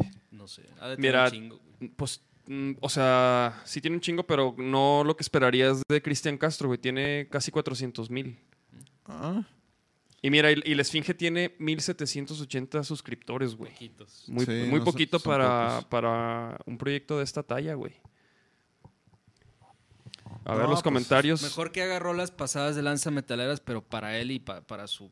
No Sí. sé, y que haga su trip hop para sacar lana, no sé. O, sea, o- o que se anime a dejar de, ganar lana para. Próximo éxito, beso del payaso. Ah, pinche raza también es bien. Es, es maldita la raza, güey. Pero bueno, e- esa, esa misma raza es la que te ah, genera el éxito, güey. Esos comentarios, güey. O sea, Esta canción habla de, de besar culos. Pero me- hay comentarios de que la canción es buena, el título es troleo puro. O sea, como que pues. pues es que una Hay canción gente que, que se sí gusta, Beso Negro, no manches. Pues es un albur ese, güey. O sea, Es que, ajá, como que empezando por ahí, ¿no? Las cosas no, no cuadran. Pues le deseo toda la suerte y todo el éxito, pero. pero pero gracias. sí me parece un poco chusco el pedo. güey, Sí. la neta. Pues sí, güey, sí, sí, sí, son cosas ahí medio... Yo, yo, por ejemplo, ¿tú irías a ver al Chavo del Ocho Metalero? No, hombre, güey. ¿No? Para ¿Por qué no, güey. Fuiste, fui- sí, fuiste a ver al muerto de Tijuana, güey. No. no fui, güey. ¿Sabes quién es el muerto de Tijuana? No Güey, es un güey que también, o sea, un piratón. O sea, ese, ese ¿Tú güey- sí fuiste a verlo? No, no, pero, pero supe que vino, mira, muerto de... de Pero, Tijuana. por ejemplo, a Ah, mí, de- de a mí hecho- se me hace mucho más, este... Tiene más onda, ¿eh? Ajá, se me hace que tiene mucho más onda ese güey que, Mira, chécate, viejo decrépito. que la esfinge. Chécate esto, Sebas. ¿No has visto este güey?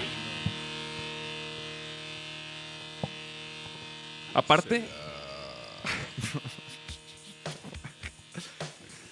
Míralo. Sí, a- aparte sale con su tecladito así. Sí, sí, sí, iba a decir que es él y su teclado, nada Sí, más. nada más, güey.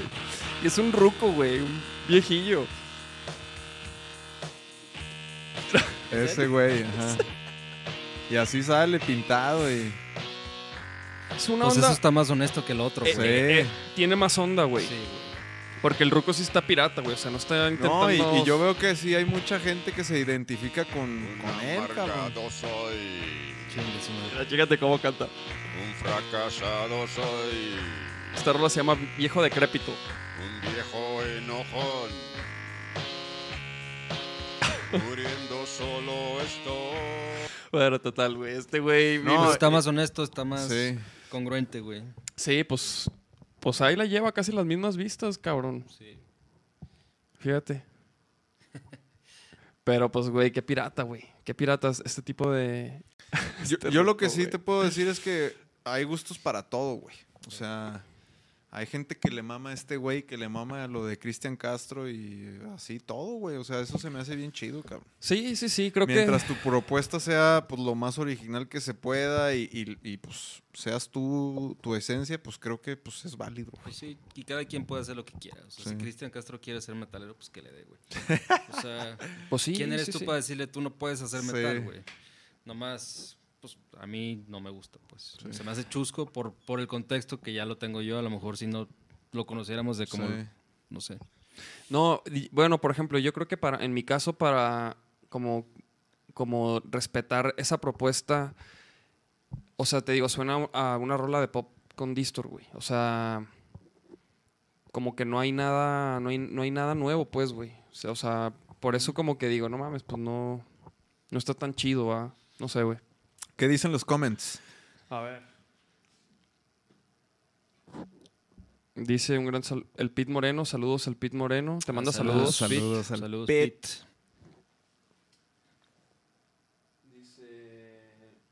Nacho, Nacho Libre cantando cuántos dedos ves.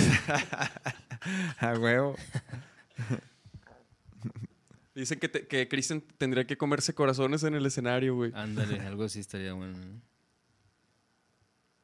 Pues sí, a ver qué están diciendo. Jala más.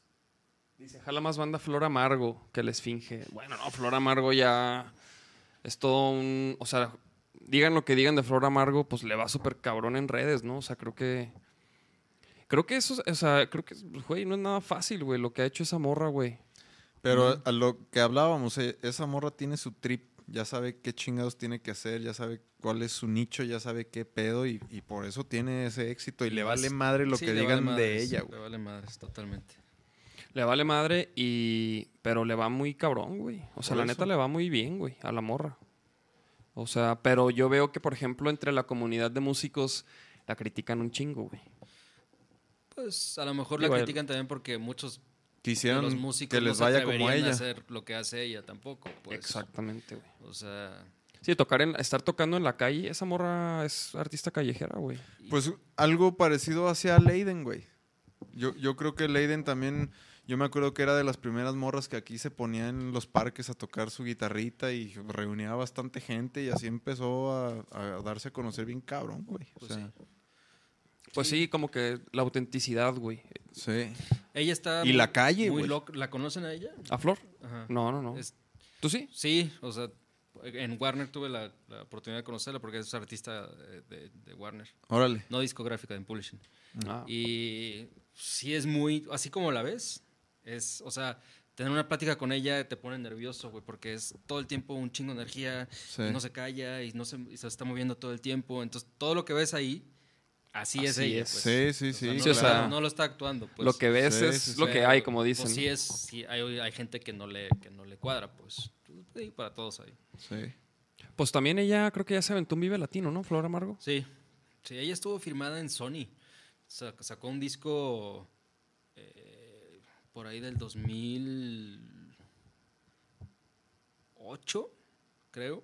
¿Neta? Firmada en Sony, bien. Firmada bien en Sony. Y te digo porque la, la primera vez que la conocí, la conocí en la etapa Suárez. Eh, y con Suárez hicimos la gira de todos los exaconciertos nacional. Y nosotros a- le abríamos a Yuridia, salíamos antes de Yuridia. Y Flor Amargo tocaba en toda la gira EXA también. Y Flor Amargo estaba firmada en Sony, tenía un disco que lo produjo un güey súper cabrón que no me acuerdo. O sea, estaba inmersa en esa, en esa burbuja y luego salió, creo que eh, tuvo una experiencia negativa con la disquera y empezó de cero otra vez y empezó otra vez con... Empezó haciendo este tipo de cosas y este tipo de música. pues. Fíjate, yo no sabía eso, güey, de Flor. Yo no sabía que. Yo, yo, la neta, como que creía que. Pues, artista callejera y se grababa y como que eso empezó a. No. Ya, te- ya tenía Sí, tiene un antecedentes. disco ahí, ahí bien producido y bien, bien este, fresón, pues, o sea, de, de buen presupuesto. Órale, cabrón. Y luego la votaron y ya después empezó. así. Y ahorita está firmada también, dices. Está firmada en publishing. Órale, güey. Pues sí, güey, el trabajo que hace esa morra en redes a mí se me hace increíble, güey. Sí. Pues, francamente, como que creo que los, los artistas y muchos músicos, pues tenemos mucho que aprender, güey, de cómo ella es auténtica, güey. Y, y hay gente, y, y obviamente hay mucha gente que la critica, pero es más la gente que le gusta lo que hace y que la respeta y, y pues lo, ha- la- lo ha sabido manejar, güey. Sí. Ha sabido manejar también como la, la- esa negatividad, güey, porque mm, yo creo que no es tan fácil, güey. Ya esos niveles de, de millones de seguidores, güey, que de Sí, repente... el, el poder meme se puede convertir en un meme en cualquier momento, Sí. ¿no? La flor. Ajá. Pues creo que ya, o sea, ya, Ya hay. ya, ya hay miles de memes de Flor Amargo, güey. Y la neta, o sea, se man- o sea, como que se mantiene firme y sigue creciendo, güey. ¿Se está ahí cargando del otro lado eso qué? ¿No? No, así pasa. Ah. Pues, ¿qué más, cabrón? Nada, yo estoy bien. ¿tú? Güey, yo. Los o invito sea, a seguirme en mis, Ah, sí, tus redes. redes. Tus redes. La nueva banda Flagstaff Music y todas mis redes Luke Castillo, Luke Castillo Music. Entonces ahí también voy a estar, voy a seguir haciendo cosas como solista también. Sí, a huevo. Ahora a ver sí. si después te invitamos a hacer algo acá, güey. Sí, enc- encantado, güey. La neta, yo admiro tu manera de componer, admiro tu música, tus melodías siempre me han gustado un chingo, güey. Y sí, o sea, me, me gusta aquí tenerte para decirte que claro que toda esa etapa que vivimos ahí juntos como que sí influenció mucho en mí para, para seguir haciendo lo que me gusta, güey. Estuvo bueno. muy chingón, güey. Sí, fue una etapa muy padre y muy fea a la vez. Sí, Digo, no voy a muchos- entrar en esos sí. temas. Muchos aprendizajes Ya, ahí. ya Ellis me ha hecho el favor de, Sí, sí, sí. de platicar. Este, pero, pero en realidad todo, todo suma pa- para el aprendizaje, pues todo te Sí. hace este, crecer.